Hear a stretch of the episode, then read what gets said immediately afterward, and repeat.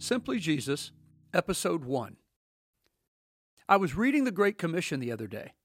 You know, Matthew twenty-eight nineteen, that singular Bible verse that stares every Christian in the face and dares you to blink. Go therefore and make disciples of all the nations, baptizing them in the name of the Father and of the Son and of the Holy Spirit. Period, right? No. There's a comma there. I must have subconsciously inserted a period there. Every time I quoted that verse or preached that verse as part of the Great Commission. Now, I knew there was a verse twenty, but somehow I became so consumed with evangelizing, baptizing, and converting that I unintentionally overlooked the rest of Christ's Great Commission. Verse twenty, teaching them to observe all things that I have commanded you. And lo, I am with you always, even to the end of the age. Amen. When I read that verse this time, the words after the comma refuse to be ignored, especially the all things part. Of course, I've taught the words of Jesus Christ throughout my ministry, twenty-five years of ministry, fifteen, sixteen of those years an ordained pastor. But have I taught all things? Think about that for just a second. Wouldn't you say you know more about what Jesus did than exactly what he said? I get it. In our culture, we're taught actions speak louder than words. But as Christians, we have to remember, John one and one tells us that Jesus was Word before he was flesh, and that his Word is indeed action. Christ never spoke an idle word. Everything he says is immediately active. With that in mind, is it really enough just to know that Jesus turned water into wine, or that he healed the sick or raised the dead, that he walked on water, and ultimately that he died on a cross? Is it enough to know that he rose again? I fear that our view of Jesus is often so summed up like this. He did amazing miracles, he saved humanity, and he said a lot of very good stuff. Come on. That stuff that he said, Jesus said, the words that I speak to you are spirit and they are life. Teaching all of Christ's commands is sharing life. So, that fresh reading of Matthew twenty-eight and twenty the other day levied a brand new burden of conviction upon me. Yeah, verse nineteen packs an indisputable punch of its own, and I must continue to obey that part of the commission as well. But can I leave the second part undone just because I'm evangelizing? Absolutely not. It is precisely from that conviction of the Holy Spirit that this podcast was birthed. I'm sure there are countless blogs, vlogs, YouTubes, podcasts, many different media outlets and products on the topic of Bible apologetics, and praise God for them. But I must allow the intelligent design experts to defend creationism. I'll let the Hebraic scholars unveil the mysteries of the Ark of the Covenant. Bible prophecy teachers, they can they can cover Daniel's seventy weeks and John's visions of the beast. And the church growth experts and leaders, they can unpack the latest systems and strategies. But on this podcast, it will be simply Jesus. His words, all things. With that said, I'm not just starting a podcast to satisfy a personal conviction. I'm not just checking a box on my ministerial duty list either. I'm on a quest to truly know Jesus Christ, and maybe that will help you know him better. Not the caricature that Hollywood portrays of Jesus. Not just the two-dimensional Bible character that the Sunday school curriculum teaches us. And certainly not the watered-down, emasculated, and culturally reimagined Jesus that Christian marketeers are selling us these days. Now I realize I can't know him like Peter, James, and John knew him. I mean, they physically fellowshiped with Jesus daily for three and a half years. But I can know him like the Apostle Paul knew him, right? He never walked with Jesus. There is no evidence that Paul witnessed Christ's messages or his miracles. Yet Paul still told the Christians in Philippi, Philippians three, verse seven through eleven, "But what things were gained to me, these I have counted loss for Christ. Yet indeed I also count all things loss for the excellence of the knowledge of Christ Jesus my Lord, for whom I have suffered the loss of all things, and count them as rubbish, that I may gain Christ and be found in him, not having my own righteousness, which is from the law, but that which is through faith in Christ, the righteousness which is from God by faith, that I may know him. That I may know him and the power of his resurrection and the fellowship of his sufferings, being conformed to his death, if by any means I may attain to the resurrection from the dead." Wow! Paul's goal was the same as mine, that I may know him. Paul clearly said that he was willing to lose all things so he could know all things about Jesus. Paul believed that knowing Jesus more would conform him to Christ's power and fellowship, conform him to Christ's resurrection and his sufferings. Just like Paul, I can only know Jesus through his teachings, his commands, his parables, even his rebukes. Yes, all things, even his sufferings. So with the help of Christ's Spirit, here we go. Simply Jesus, Episode one, The Commands. John chapter fourteen, verse fifteen. "If you love me, keep my commandments." Since Jesus told us to teach all things that I have commanded you, let's start with his commands, the direct commandments that Jesus Christ gave. And in this episode, the importance of those commands. This isn't a biographical podcast, but if you're listening, you probably believe that Jesus is God. And if he's God, then he is King of Kings and Lord of Lords. And if he is these things, then he is also the captain of the hosts of heaven's armies, right? Doesn't it blow your mind that when Jesus speaks of his commands, he does it in the context of love? He's the captain of the host of heaven's armies, but he's speaking in a context of love. I mean, the typical lord or ruler in ancient times would say, "If you don't want to be imprisoned, keep my commandments." Or an ancient king might say, "If you want my protection and provision, keep my commandments." A mighty conqueror or captain of an army might break it down this way: "If you want to live, keep my commandments." But Jesus just says, "If you love me." If you love me, then you'll keep my commandments. Only Jesus Christ could deal with the juxtaposition of obedience versus disobedience in the context of love. Everyone else I know talks about obedience in terms of, if you obey, then you will get this benefit. Or if you don't obey, then you will get this consequence. It doesn't matter whether it's a parent and a child or a boss and an employee. For instance, parent, "If you're a good girl, I'll get you an ice cream." Boss, "If you don't finish that project by Friday, you're fired." No, Jesus says, "If you love me, then you'll obey me." He's not trying to gain compliance from people. Jesus is simply asking, "Do you really love me?" Now, let's be honest. When you were a child, did you obey the rules at home and at school because you loved your parent or you loved your teacher? Or was there some compliance involved there?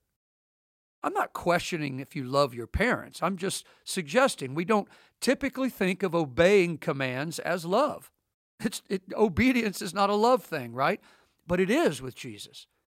We usually obey because there are consequences if we don't. What about on the job? Do you obey your boss because you love her? Or, or do you comply because you get paid to do so? Or maybe you get promoted to do so. That's fine for work, but don't call it love. I'm telling you, it is of the utmost importance that we know, that we understand, and that we obey Christ's command just because we love him. Oh, and he wasn't finished with verse fifteen. He goes on to say in verse twenty-one, "He who has my commandments and keeps them, it is he who loves me. And he who loves me will be loved of my Father, and I will love him and manifest myself to him." Jesus keeps on hammering this point home in verse twenty-three. "If anyone loves me, he will keep my word, and my Father will love him, and we will come to him and make our home with him." And he doesn't quit hammering. Chapter fifteen, look at chapter uh, chapter fifteen, verse thirteen. "Greater love has no one than this, than to lay down one's life for his friends. You are my friends if you do whatever I command you." Wow. Is he being repetitive? Is he, is he just being redundant? No. I think he's just making his message clear. The one who keeps my commandment is the one who loves me. If you accept that statement, then you have to accept the other side of that same statement. The one who does not keep my commandments does not love me. We can't disobey Christ's commands and say that we love him. Jesus also said, "I will manifest myself to those who obey me." What manifestations of Christ do we seek the most? I don't want to speak for you, but I want him to manifest his love. I love it when he manifests his mercy, his grace, forgiveness, healing. I desire Jesus to manifest all of these attributes and benefits of himself more for me every day in my life. But he goes on to say, "If you keep my words, I will make my home with you." He's not talking about later on when we get to heaven. He's talking about living in us right now. We talk about Jesus abiding, and we sing songs about his presence and dwelling in his presence, or him dwelling in us, and all of these abiding and dwelling words are used in our songs and in our church speak. If we truly understood what he was saying, we'd be less focused on whether a song was fast or slow. We'd be less concerned with whether the lights were up or whether they were down, whether the proper mood was being set for Jesus to make a visitation. What we're learning is that Jesus really doesn't want a visitation. He wants a habitation. He wants a place to live. The Apostle Paul understood this truth, and he addressed it directly in First Corinthians six, nineteen and twenty. "Or do you not know that your body is the temple of the Holy Spirit who is in you, whom you have from God, and you are not your own? For you were bought at a price. Therefore glorify God in your body and in your spirit, which are God's." There really are only three options. A, we either reject any connection with Jesus at all. B, we seek periodic visitations with Jesus. Or C, we become a habitation for Jesus, where he can live and dwell and abide. If you choose C, that requires obeying Christ's commands. Finally, Jesus compares his love for us to our love for him. There's no greater love than if someone lays down his life for his friends. Of course, we all know that Jesus is the only one who died in our place on the cross. He's talking about himself there, of course. But then he says, "My friends, do whatever I command. So his love for me cost him his life. And my love for him will at least cost me my preferences, at least cost me my will. That's not all. Jesus wasn't just being redundant in John chapter fourteen and John chapter fifteen. He was sharing possibly the greatest revelation a Christian could have. We don't do anything for Jesus out of compliance. We don't refrain from doing anything out of compliance. We don't obey because of the consequences or even because of the reward. We do everything because we love him. I believe in a literal heaven, and I do believe in a literal hell. But I cannot obey Jesus Christ just because I want to go to one and I desperately don't want to go to the other. My obedience of Christ's commands must be done just because I love him. Now, everyone listening knows that we all disobey Jesus sometimes. So the obvious question is, does that mean I don't love Jesus? Worse yet, does that mean he doesn't love me? Be careful how you answer this question. Too many are quick to throw out careless responses like this. Of course you still love Jesus. Love is a matter of the heart. God knows your heart, so he knows that you love him. Bah, wrong answer. Jesus himself said he's looking for obedience. He's not just looking at the feelings of our heart. Here's another wrong answer. Your relationship with Jesus is unchanged when you disobey him, because grace has covered all of our disobedience. Think about this for just a second. Shouldn't Jesus be the only one who judges whether I love him or not? Who are we to rationalize for others? Who are we to rationalize for ourselves? According to his own words, Jesus knows I love him when I keep his commandments, and he knows that I love him when I do what he tells me to do. But he also knows that when I disobey him, I am not actively loving him. He even said this, Luke chapter six, verse forty-six, "But why do you call me Lord, Lord, and not do the things which I say?" But here's where grace comes in. Christ's love always has a response to our disobedience. Revelation chapter three, verse eighteen through twenty. "I counsel you to buy from me gold refined in the fire, that you may be rich, and white garments that you may be clothed, that the shame of your nakedness may not be revealed, and anoint your eyes with eye salve that you may see. As many as I love, I rebuke and chasten. Therefore be zealous and repent. Behold, I stand at the door and knock. If anyone hears my voice and opens the door, I will come into him and dine with him, and he with me." The grace of God, the grace of Jesus Christ, doesn't cover our disobedience. When Jesus told John to write a letter to the disobedient church of Laodicea, he revealed exactly how his grace and love handle disobedience. First, his grace counsels us to buy his gold, to pay a price.